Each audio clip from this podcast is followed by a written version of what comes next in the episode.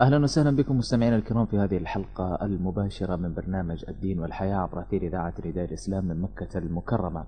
في هذه الحلقة وفي حلقات الدين والحياة ضيفنا الكريم هو فضيلة الشيخ الدكتور خالد المصلح أستاذ الفقه بجامعة القصيم وعضو لجنة الإفتاء بمنطقة القصيم. فضيلة الشيخ خالد السلام عليكم وأهلا وسهلا بك معنا في بداية هذه الحلقة. وعليكم السلام ورحمة الله وبركاته. مرحبا بك أخي وائل وحيا الله الأخوة والأخوات المستمعين والمستمعات. حياك الله. مستمعينا الكرام لمن أراد المشاركة معنا يمكنكم أن تشاركونا عبر هاتفي البرنامج على الرقمين 0126477117 أو عن طريق الهاتف الآخر على الرقم 012649 28 فضيلة الشيخ بمشيئة الله تعالى سيكون حديثنا في هذه الحلقة آه، عن وصايا لقمان الحكيم. هذه الوصايا التي وردت في كتاب الله الكريم في سورة لقمان حول النهي عن الشرك والكبر والحث على التواضع أيضا واستشعار آه، قدرة الله تبارك وتعالى. سنقف وقفات مع هذه الوصايا التي وردت في كتاب الله تعالى الكريم. لكن فضيلة الشيخ قبل أن نتحدث عن هذه الوصايا نريد أن يعني نتعرف ابتداء من هو لقمان؟ من هو لقمان الحكيم؟ السلام عليكم ورحمة الله وبركاته. وعليكم السلام ورحمة الله وبركاته. مرحبا بك أخي وائل ومرحبا بالمستمعين والمستمعات في هذه الحلقة التي نتناول فيها شيئا من آه، وصايا القرآن الكريم التي ذكرها جل في علاه ليعتبر بها المؤمنون ويستعيذ بها السامعون لهذا الكتاب الحكيم.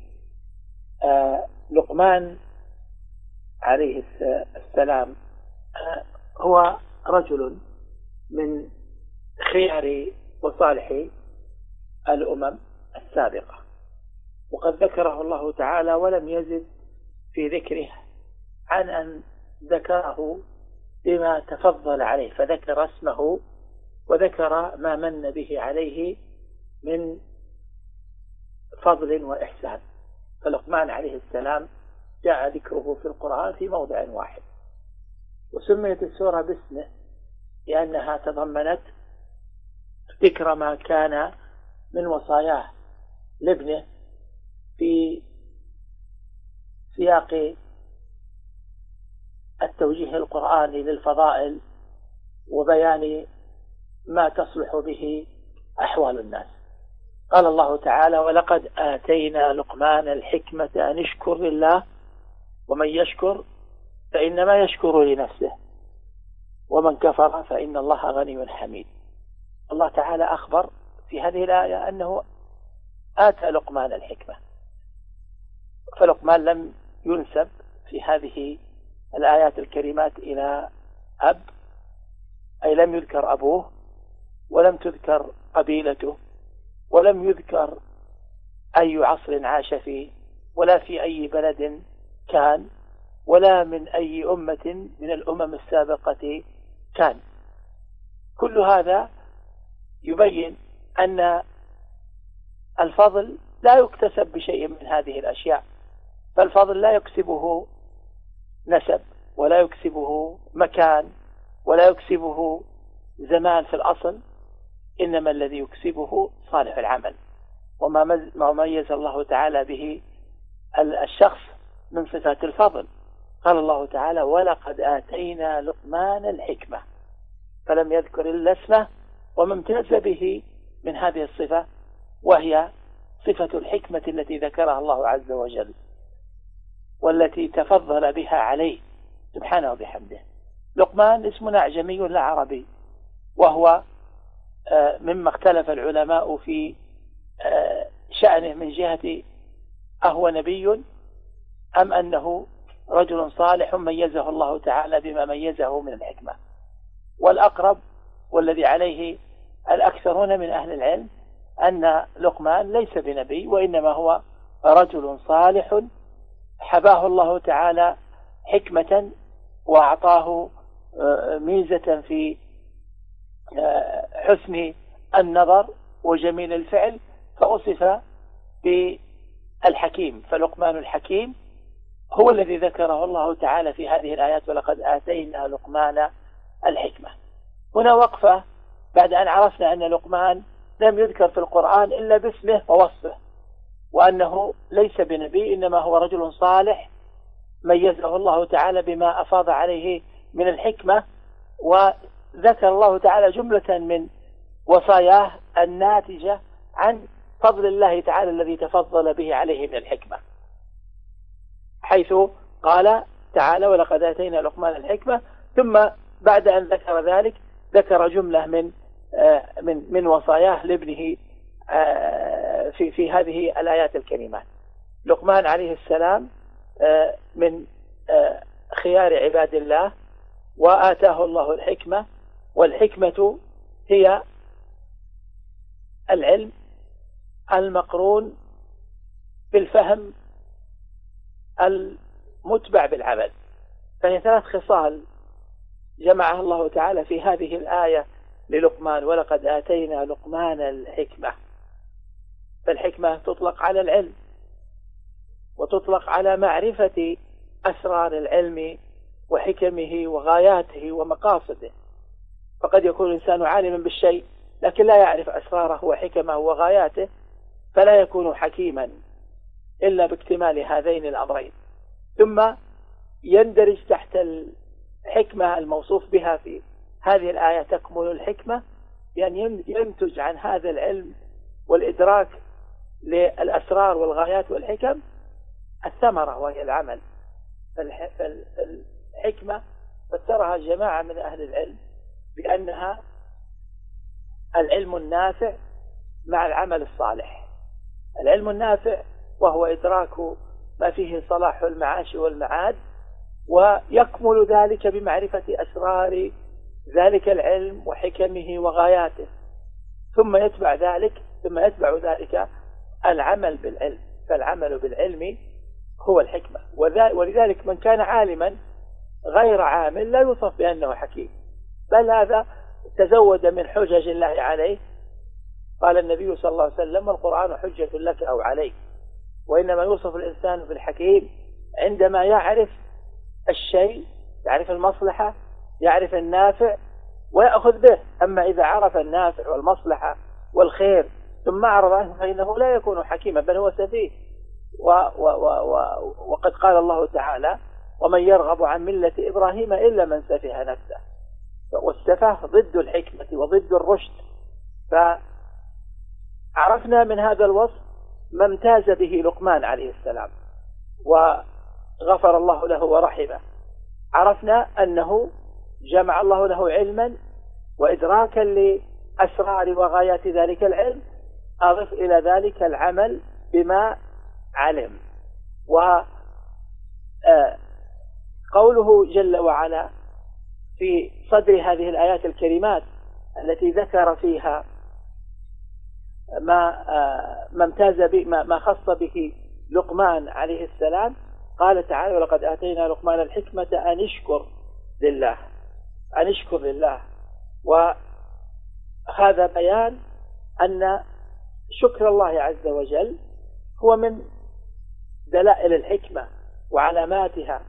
فمن وفق إلى أن يشكر الله تعالى ويقوم بحقه سبحانه وبحمده فإنه مما يزيد به فضل الإنسان وتنمو به حكمته والشكر هنا المقصود به العبادة وليس فقط شكرا في صورة محدودة بل ما أمر الله تعالى به آل داود في قوله واعملوا آل, اعملوا آل داود شكرا وقليل من عبادي الشكور.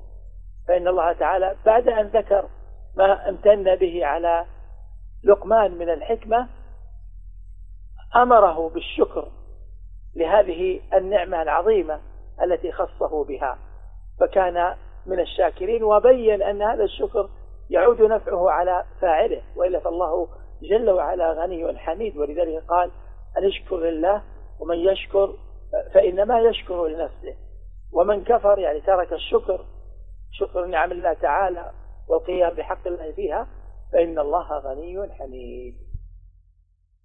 ثم بعد ذلك شرع شرعت الآيات في ذكر وصايا لقمان عليه السلام وما أوصى به ابنه.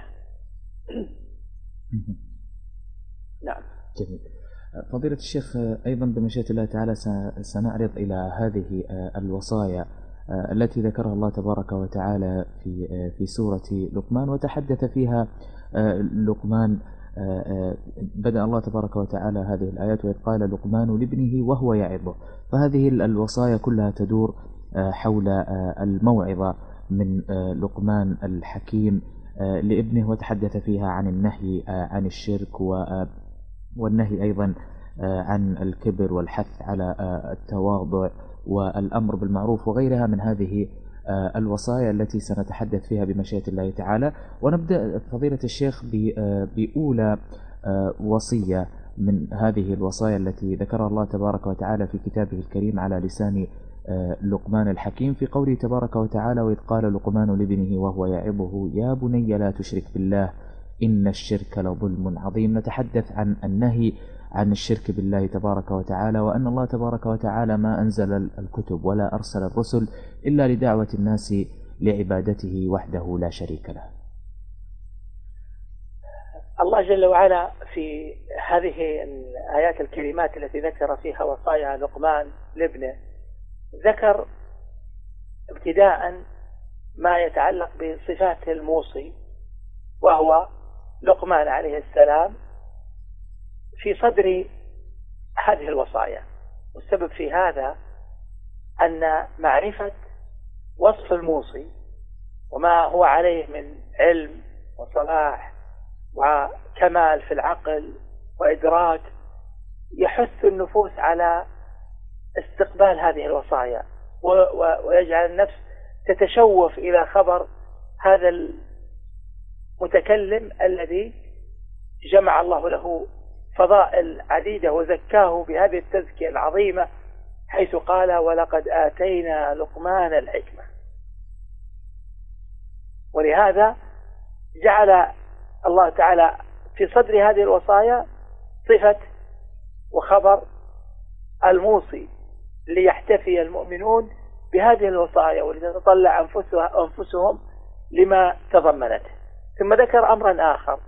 وهو أن هذه الوصايا لم تكن وصايا عامة.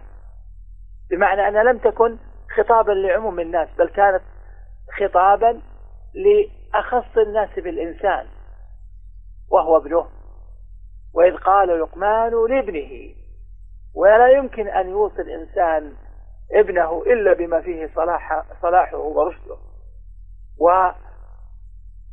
ويبين رفيع منزلة هذه الوصايا أنها من والد لولده.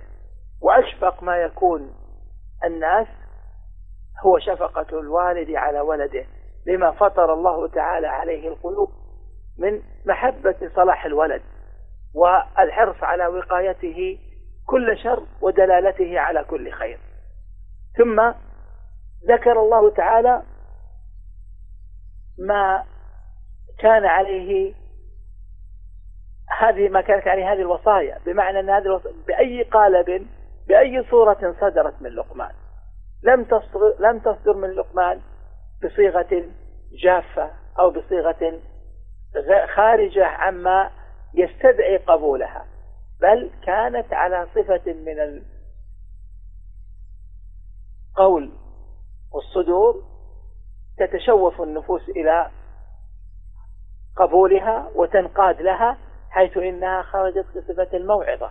قال وهو يعظه وهو يعظه أي وهو يوجه إليه الكلام مشفقا عليه حريصا على إنجائه باذلا الجهد في إيصال الخير إليه برفق.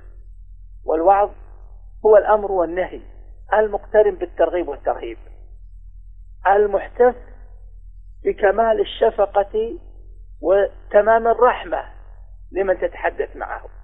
وهذه كلها صفات بينها الله تعالى في صدر هذه الوصايا تنبيها على ضرورة أن تكون الوصايا الصادرة من الإنسان لكل أحد ولولده على وجه الخصوص بهذه الصورة من اللطف والشفقة والرحمة والحنو والصبر وبذل الجهد في تمحيص ما ينصح به ليصل إلى ما يريد وهو يعظه. ثم ذكر الله تعالى هذه الوصايا وهذه الوصايا تسع وصايا مذكورة في الآيات الكريمات وقد جاء في غيرها من آه، في غير في غير القرآن من ذكر وصايا لقمان آه، عدد من الوصايا لكن الذي يهمنا هو ما ذكره الله تعالى فهو فهي أصول ما تصلح به حال الإنسان. هذه الوصايا التسع هي قواعد كبرى في إصلاح ما بين العبد وربه وفي إصلاح ما بين العبد والخلق وفي إدراك الحياة الطيبة وإدراك السعادة في الدنيا والآخرة. ولذلك ينبغي أن يعتني الإنسان بتحقيق هذه الوصايا وأن يقيس مدى حرصه ومدى آه، تمكنه من التحلي بهذه الوصايا ومضامينها. فإن فوز الإنسان وسبقه ونجاحه إنما يكون بقدر ما يحقق من من هذه الخصال ومن هذه الوصايا التي تضمنتها هذه الآيات الكريمات. أولى هذه الوصايا هي الوصية بحق الله عز وجل بتوحيده وإفراده بالعبادة سبحانه وبحمده. وهذه الوصية هي وصية الله للأولين والآخرين. فلا غرابة ولا عجب أن يصدر لقمان عليه السلام وصاياه لابنه بهذه الوصية العظيمة الجليلة التي بها صلاح المعاش والمعاد وبها تحقيق غاية الوجود. قال الله تعالى في ذكر هذه الوصية يا بني وفيه من الحلو الحنو والرحمة والشفقة والحرص ما تنضح به هذه الكلمة. ويشعر بها الإنسان عندما يقرأها مستحضرا وصية الوالد لولده. يا بني لا تشرك بالله إن الشرك لظلم عظيم. فحذره فنهاه أولا من الشرك عن الشرك. ثم لم يذكر لم يترك ذلك غير مسبب بل ذكر السبب الموجب لهذا النهي وهو أن الشرك ظلم عظيم. قال تعالى إن الشرك لظلم عظيم. ولا غرابة ولا عجب في نهيه عن الشرك في نهي ابنه عن الشرك وفي بيان الغاية والعلة. أما كونه نهى عن الشرك فهذا أمر له بالتوحيد لأن الشرك لا يخلص منه الإنسان إلا بتحقيق التوحيد تحقيق العبادة لله وحده لا شريك له. يا بني لا تشرك بالله. هذه وصية لكل إنسان على هذه البسيطة أن يتجنب الشرك في قوله الشرك في عمله. وقبل ذلك الشرك في قلبه. فإن التوحيد أصله إخلاص العبادة لله بأن يقر العبد بأنه لا إله إلا الله. هي الشهادة التي شهد الله له شهد الله بها لنفسه وأشهد عليها خيار خلقه من الملائكة المسبحة بقدسه وأولي العلم القائمين بالقسط. شهد الله أنه لا إله إلا هو.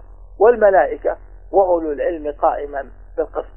فالشهادة لله بالتوحيد هي التي ينجو الإنسان بها من الشرك. بأن يعتقد أنه لا يستحق العبادة أحد سوى الله. فلا يتوجه بقلبه محبة أو تعظيما أو خوفا أو رجاء أو توكلا إلى غير الله. بل إياه نعبد جل في علاه وإياه نستعين. كذلك يخلص لسانه من أن يقع في شيء من الشرك سواء كان ذلك بالحلف بغير الله أو كان ذلك بدعاء غير الله أو الاستغاثة بغير الله أو ما أشبه ذلك من صور الشرك اللفظية التي توبق على الإنسان آه، إيمانه وتفسد عليه يقينه وتنقض توحيده أو تخل به فيما إذا كان ذلك في شيء من الشرك الأصغر. الأمر الثالث في الفعل.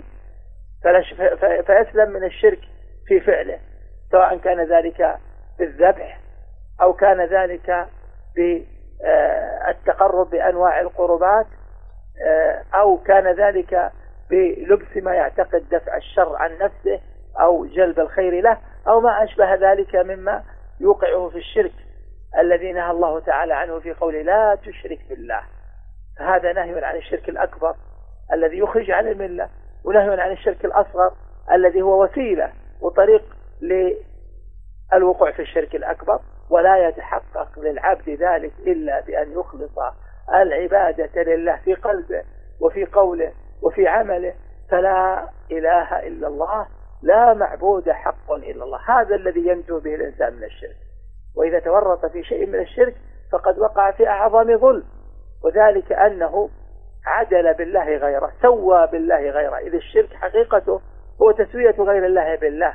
ولذلك قال الله تعالى الحمد لله الذي خلق السماوات والأرض وجعل الظلمات والنور ثم الذين كفروا بربهم يعدلون. عادنا الله وإياكم من هذا المسلك. وهذا هو الشرك تسوية غير الله بالله. ولا يلزم أن تكون التسوية في كل شيء. لو سوى غير الله بالله في شيء من الأشياء كان ذلك موقعا في الشرك. ولهذا يجب على المؤمن أن يتوقى الشرك دقيقة وجليله صغيره وكبيره سره وإعلانه. فإن ذلك ظلم عظيم يوقع الإنسان في هلاك الدنيا والآخرة. هذا هو ما يتعلق بالوصية الأولى. والتعليل أن الشرك ظلم عظيم إذ كيف يسوى رب العالمين؟ مالك الملك. الذي له ما في السماوات وما في الأرض وهو على كل شيء قدير. الذي خلق ف... فالذي قدر فهد... الذي خلق فسوى وقدر فهدى وأخرج المرعى. كيف يسوى الأعلى؟ سبحانه وبحمده. بغيره من العباد بغيره من الخلق. تعالى الله عما يقول الجاهلون علوا كبيرا. لذلك يوم القيامة المشركون يندبون على أنفسهم أن سووا بالله غيره. قال الله تعالى فيما يقوله المشركون يوم القيامة تالله إن كنا لفي ضلال مبين إذ نسويكم برب العالمين. فيشهد عن أنفسهم بعظم بعظيم الضلال حيث سووا غير الله تعالى بالله. إذ نسويكم برب العالمين. فتعالى الله أن يكون له ند تعالى الله أن يكون له كفر تعالى الله أن يكون له سمي تعالى الله أن يكون له نظير سبحانه وتعالى. قل هو الله أحد. الله الصمد لم يلد ولم يولد ولم يكن له كفوا أحد. سبحانه وتعالى هذه الوصية هي صدر الوصايا وهي عنوان صلاح ما بين العبد وربه. فإنه إذا حقق العبد التوحيد لله عز وجل بقلبه صلح ما بينه وبين الله. وإذا صلح ما بينه وبين الله جاءت كل الأمور صالحة بعد ذلك بتوفيق من الله وتيسير. فضيلة الشيخ قبل أن نكمل الحديث حول ما ابتدأنا به آه، الحديث في هذه الحلقة عن وصايا لقمان التي وردت في كتاب الله تعالى الكريم. اسمح لي أن نأخذ آه، فقط مشاركات من الإخوة المستمعين الكرام ومعنا على الهاتف الأخ أحمد عبد الله من عسير. حياك الله يا أحمد. أهلا وسهلا. الله يسلمك أخوي أهلا وسهلا. حياك الله نرحب لك الشيخ حياك الله. أهلا وسهلا. آه، عندي سؤالين لك الشيخ نبدأ الشيخ طيب تفضل. الحلقة الحلقة الماضية. سمعت فتوى للشيخ أن القرآن سجد بالقرآن ليس ليس واجب. طيب. و وأنت اخ وائل أنا السؤال موجه السؤال, السؤال موجه لي؟ إيه. لا لا أنا هذا أنا ما اسال يا أحمد. تفضل. طيب إيش عندك؟ أه نخليه يجيب الشيخ اول شيء ولا؟ طيب تفضل. اعطينا إيش عندك أحمد؟ تفضل. أه بغيت اسال عن برنامج برنامج أمام الكعبة. أي. متى ينعاد؟ طيب. الساعة ثلاثة فجر بس ولا ولا بكرة ينعاد؟ طيب. طيب يا أحمد طيب. طيب إن شاء الله تسمع الجواب. طيب يا أحمد شكرا. طيب معنا المشاركة ثانية يا سالم؟ طيب. حياك الله. أهلا وسهلا. من معنا؟ معك سعيد سليمان من جدة. حياك الله يا سعيد. أهلا وسهلا. حياك وبياك وحيا الضيف الكريم الشيخ المصلح. حياك الله. أهلا وسهلا. عندي استفسار من الشيخ بارك الله فيك أبدأه بقول الله تعالى يؤتي الحكمة من يشاء ومن يؤتي الحكمة فقد أوتي خيرا كثيرا وما يذكر إلا أولو الألباب. آه الله سبحانه وتعالى في معرض الكلام في سورة لقمان قال أنه أتى الحكمة للقمان عليه السلام بناء على بلوغ درجة من درجات الشكر العالية. آه هل آه بعد ما الوصايا التي وردت في في وصية لقمان لابنه هل هذه تعتبر من أسباب الشكر والوصول إلى هذه المراتب؟ وأولها شكر الله عز وجل بالتوحيد ثم شكر الوالدين ثم الأمر بالمعروف والنهي عن المنكر إلى غيرها. هل هذه من أسباب الحصول على مراتب الشكر العالية التي يبقى بها الإنسان الحكمة. التي آه، الله سبحانه وتعالى يؤتيها من يشاء يؤتيها للأنبياء كما ذكر الله سبحانه وتعالى آه، ربنا وبعث فيهم رسولا منهم يتلو عليهم آياتك ويعلمهم الكتاب والحكمة ويزكيهم إنك أنت العزيز الحكيم. طيب. جزاكم الله خيرا. وياك يا سعيد. شكرا جزيلا. شكرا جزيلا يا سعيد. طيب آه، شيخ خالد آه، نجيب سريعا على ال- الأخ أحمد يبدو عنده إشكال في قضية آه، سجود ال- ال- التلاوة في القرآن الكريم ومن ثم نكمل الحديث في في ذات الموضوع. سجود التلاوة سنة بالاتفاق. إن شاء سجد وإن شاء لا لا لم يسجد ولعلنا نخصص إن شاء الله حلقة في فيما نستقبل بإذن الله. بإذن الله. بإذن الله. طيب آه، آه، من أمام الكعبة الأخ أحمد يعاد في نفس اليوم آه، الساعة الثالثة ليلا. شيخ خالد الأخ سعيد سليمان يعني يسأل عن طرق الوصول إلى الحكمة. هو ذكر أن الله تبارك وتعالى ذكر في سورة لقمان أن نشكر يعني ذكر أن طرق الوصول إلى الحكمة يكون بمراتب الشكر العالية. يسأل عن طرق الوصول إلى الحكمة. هل هذه الوصايا التي أوردها الله تبارك وتعالى في كتابه الكريم. توصل إلى الحكمة توصل الإنسان إلى طريق الحكمة. بالتأكيد أن العمل بهذه الخصال المذكورة آه، هي من الوسائل والسبل التي يدرك بها الإنسان الحكمة. لأن الحكمة كما قدمنا في ذكر بيان معناها أن الحكمة هي العلم النافع المقرون بالعمل الصالح. ويكمل ذلك إذا كان علما فهم فيه الإنسان الغايات والحكم والأسرار آه، والمقاصد آه، فيما آه، شرعه الله تعالى من الأحكام وما أخبر به من الأخبار. لا شك أن الأمر بالشكر هنا هو مقابل هذه النعمة أن يشكر لي أن يشكر لله أن يشكر الله ومن يشكر فإنما يشكر نفسه هو مقابل ما تفضل به على لقمان حيث ذكر أول النعمة. وهي إيتان الحكمة ثم أمره بالشكر. وهذا في مقابل كل نعمة كل نعمة ينعم الله تعالى بها على العبد. فإن حقها آه الذي بها تحفظ ويؤدى فيها حق الله عز وجل أن يشكره عليها. وهذه ومن شكر النعمة آه ومن شكر الحكمة تعليمها.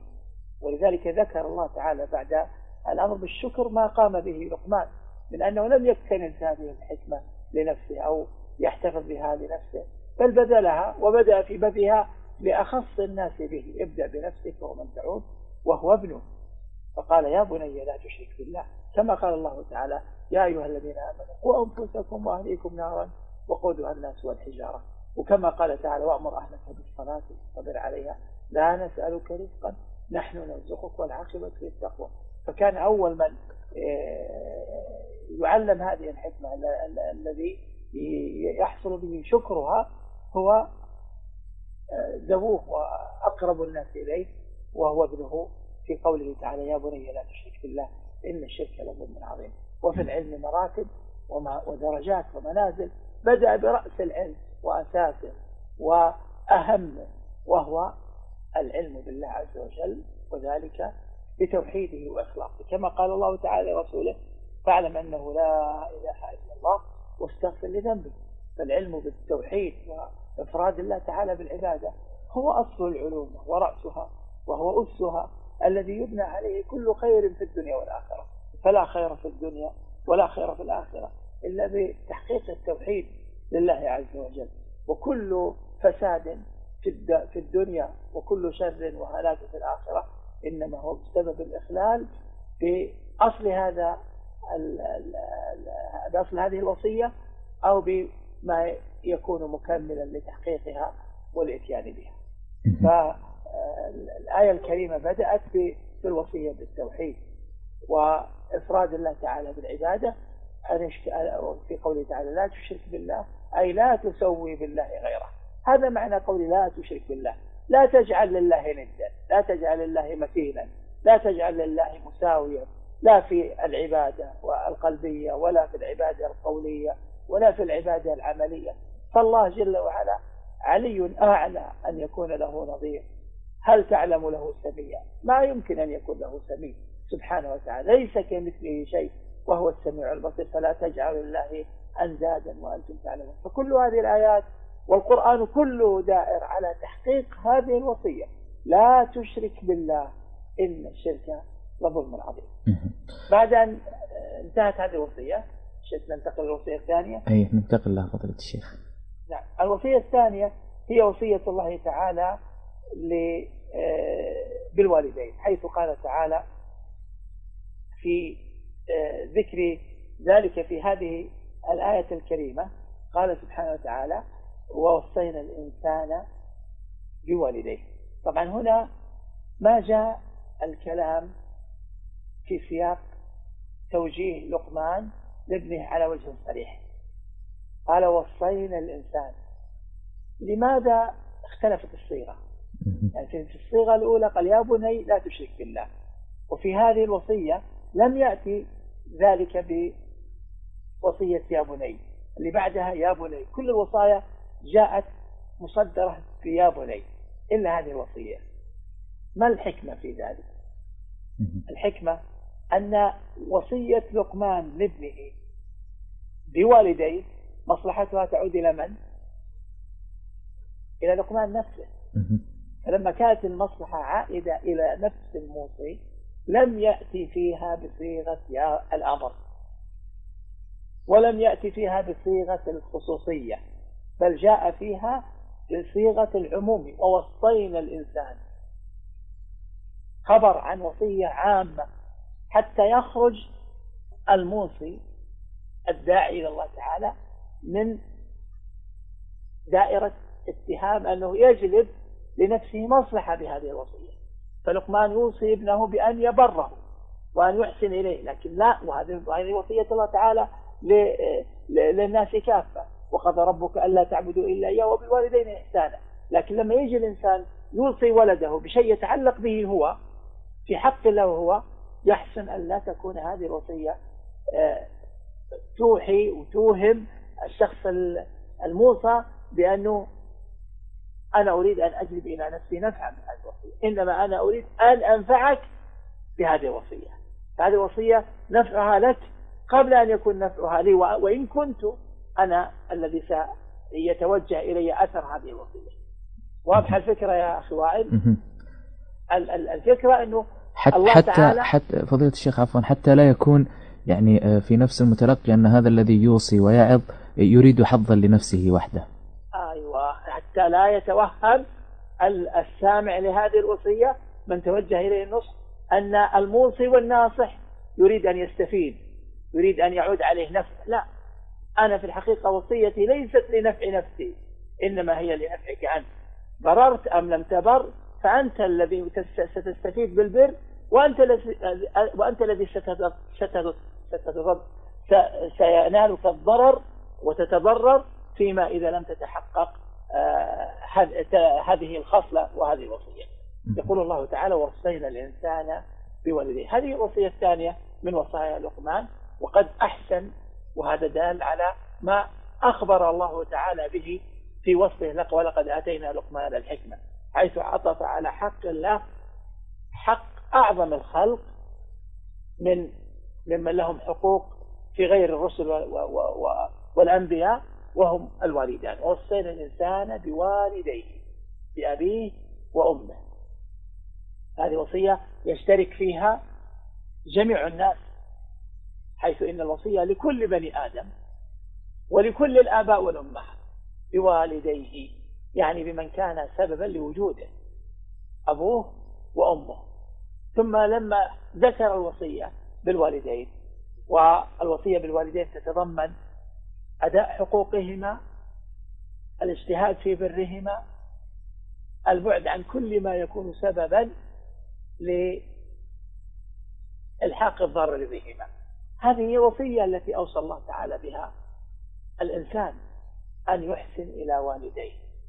ولذلك قال ووصينا الإنسان بوالديه. هنا في هذه الآية الكريمة لم يذكر الله تعالى ما ما هي الوصية لكنها معلومة بما دلت عليه الآيات وبما دل عليه السياق أن الموصى به هنا هو الإحسان للوالدين وقد ذكر الله تعالى ذلك في غير ما آية.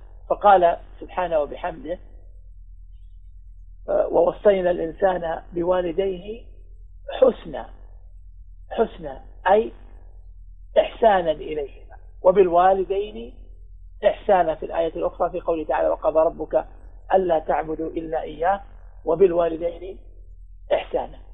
ففي الآية ففي آية قال تعالى آه، آه، في سورة العنكبوت ووصينا الإنسان بوالديه حسنا وإن جاهداك لتشرك بما ليس لك به علم فلا تطعهما. هنا لم يذكر الموصى به للعلم به. والعلم به جاء من أي مما ذكره الله تعالى من وصف الأم حيث ذكر تعالى ما تحملته في حق ابنها وهذا تشترك فيه جمع الأمهات. طيب هنا ذكر الأم منفردة. ولكن إنما ذكر الأم منفردة لبيان علو رتبتها في هذه الوصية. يعني وصية الله بالوالدين مشتركة. أيهما أحق بهذه الوصية؟ في حال آه، عدم إمكان الجمع يعني الأحقية عندما في في في مقام آه، آه، عدم التمكن من من بذل الحق لهما. قال حملته أمه. الأم هي الأحق وقد سئل النبي صلى الله عليه وسلم في آه، ما جاء في الصحيح من أحق الناس بحسن صحابتي فقال أمك. قال ثم من قال أمك؟ قال ثم من قال أمك؟ قال ثم من قال أبوك. فرتب النبي صلى الله عليه وسلم الحقوق على هذا النحو. وهنا ذكرت الآية حق الأم على وجه الخصوص آه، تنويها أو ذكر الله تعالى في هذه الآية متاعب الأم في تربية الولد وفي تنشئته وفي آه، شأنه على وجه الخصوص لبيان علو مرتبتها في هذه الوصية. قال حملته أمه وهنا على وهن يعني تعب على تعب. وهذا منذ أن تحمل به في أوائل حملها إلى أن يستتم آه، آه، بانقطاع حاجته عنها في الرضاع حيث قال وحملتهم وهنا على وهن وفصاله في عمل. كل هذه المدة هي مدة معاناة عظيمة بالنسبة للأمهات. قال الله تعالى أن اشكر لي عاد إلى التذكير بحقه ولوالديك. والتذكير بحق أعظم الخلق بالنسبة لكل إنسان وهما أبواه طيب الرسل الرسل تابعين لحق الله عز وجل. والوصية هنا في حق آه، من يعاشر الإنسان والرسل قد يعاشرهم الإنسان وقد لا يعاشرهم وحقهم ثابت في كل الأحوال وهو فرع عن حق الله تعالى. قال ولوالديك بعد ذلك بعد أن أوصى بأداء الحقوق وبذل الوسع في هذه الحقوق في حق الله أولا وفي حق الوالدين ثانيا قال إلي المصير. لماذا ختم الآية بهذا؟ ختم الآية بهذا تذكيرا ووعظا لأنه هذا وعظ والوعظ فيه ترغيب وترهيب. إذا ذكر العبد أن إلى الله المصير رغبه في أن يقوم بما أمره الله تعالى به ويبذل ما آه، ندبه الله إليه. وإذا علم أن إلى الله المصير خاف من التقصير في حق من أوصاه الله به فإنه سيحاسبه سيقف بين يديه فيسأله عن الدقيق والجليل. ولذلك قال إلي المصير. ليس كل الوالدين ممن يقوم بحق الولد على وجه المطلوب. من الآباء والأمهات من يقصر وقد يبلغ التقصير في حق في في في في مسلك الأب أو الأم مرتبة أن يسعى في الإضرار بولده. فكيف يتعامل معه؟ الآية جاءت الآية الأخرى جاءت ببيان كيف يتعامل مع الأب أو الأم المقصرين.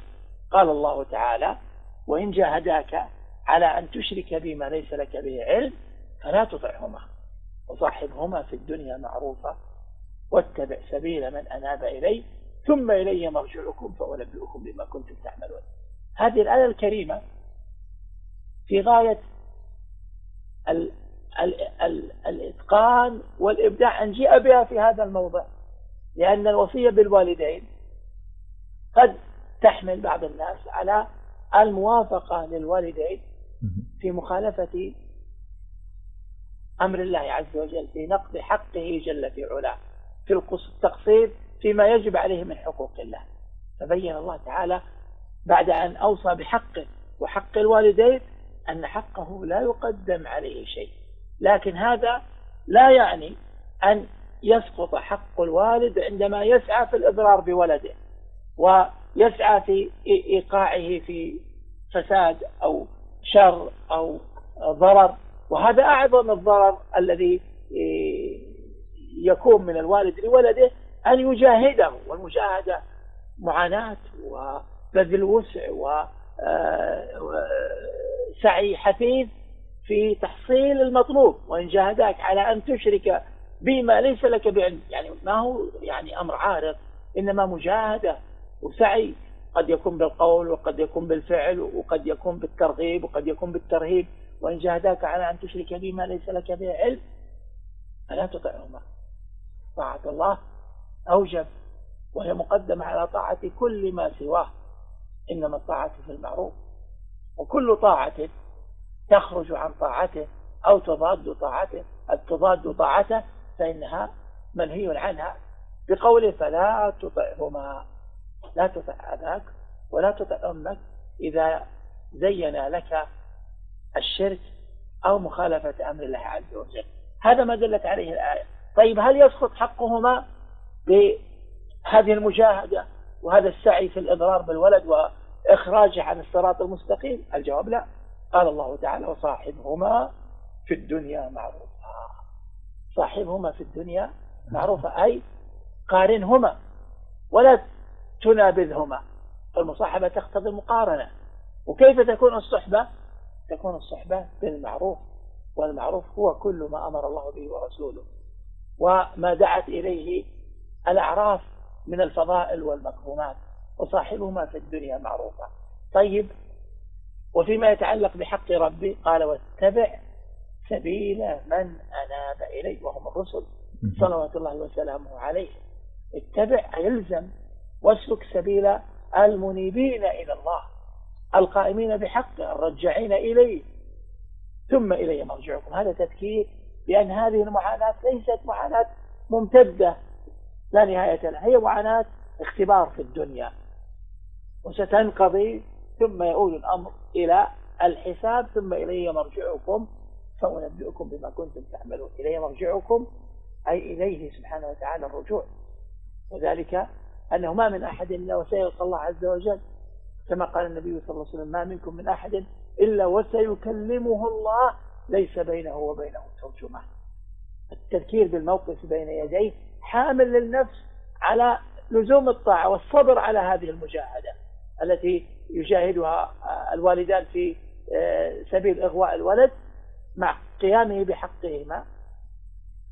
هذا تذكير في لزوم الصراط المستقيم واتبع سبيل من أناب إليه والصبر على أذى الوالدين مع الإحسان إليهما فأنبئكم بما كنتم تعملون. والإنباء هنا ليس إخبارا مجردا بل هو إخبار يترتب عليه الجزاء من الإثابة والعقاب.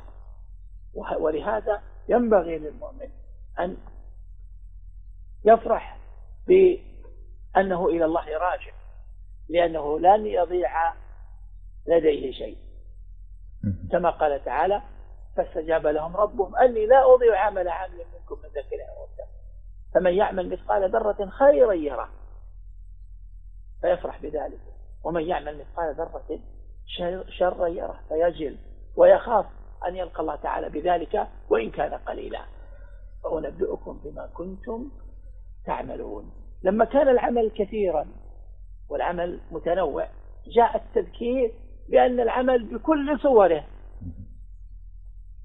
الله محصيه والله سيأتي به ولن يت... ولن يظلم الله تعالى الناس شيئا. سبحانه قال يا بني إنها تك... إن... يا بني إنها إن تكن مثقال ذرة. هنا شا... قال يا بني عاد إلى التذكير بالملاطفة وبذكر البنوة لأن التذكير هنا لا يتعلق بحق الوالدين إنما هو بمجمل عمل الإنسان. أسمح لي فضيلة الشيخ قبل أن نكمل في, في الوصية الثالثة أدركنا الوقت كثيرا. اسمح لي أن نستكمل الحديث وهذه الوصايا في حلقة قادمة بمشيئة الله تعالى. ربما تكون الأسبوع القادم لأن الوقت أدركنا كثيرا فضيلة الشيخ بإذن الله تعالى. نحن وإياكم بخير. بإذن الله. شكرا جزيلا. شكر الله لك. كتب الله أجرك فضيلة الشيخ الدكتور خالد المصلح أستاذ الفقه بجامعة القصيم وعضو لجنة الإفتاء بمنطقة القصيم. شكرا جزيلا فضيلة الشيخ. أشكركم جميعا الأخوة والأخوات المستمعين والمستمعات وأشكر أخي وائل وفريق الإعداد والإخراج. وأسأل الله العظيم رب العرش الكريم أن يرزقنا الحكمة وأن يحلينا بفضائل الأعمال ظاهرا وباطنا وأن يسددنا في القول والعمل وفي السر والعلن. وأن يوفق بلادنا إلى ما فيه خير إلى ما فيه الخير وأن يحفظ ولاة أمرنا. وأن يسددهم وأن يجعل لهم من لدنه سلطانا نصيرا. وأن يجمع كلمة المسلمين على كل خير وأن يدفع عنا وعنكم الفتن ما ظهر منها. وما بطن صلى الله وسلم على نبينا محمد والسلام عليكم ورحمة الله وبركاته. وعليكم السلام ورحمة الله وبركاته.